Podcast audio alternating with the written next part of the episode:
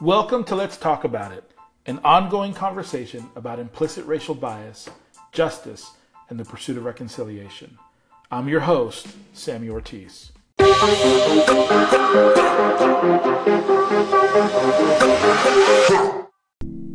first black valedictorian in one hundred ten years at Cleveland High School in Mississippi was denied her honor. Jasmine Shepard should have become the first black valedictorian in one hundred ten years at Cleveland High School in Mississippi. An amazing achievement considering that Cleveland, Mississippi still has not fully complied with federal desegregation orders from Brown v. Topeka Board of Education.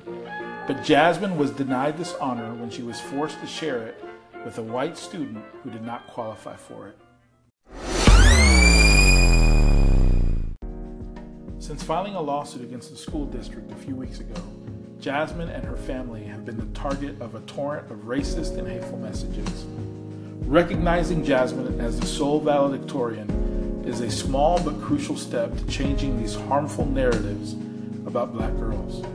Jasmine Shepard should be recognized for the incredible work she's done to become the first black student to ever earn valedictorian honors in Cleveland, Mississippi.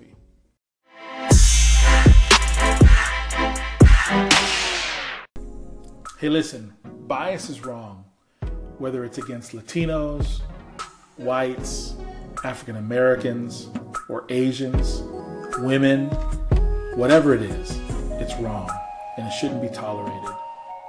So what do you think? Let's talk about it.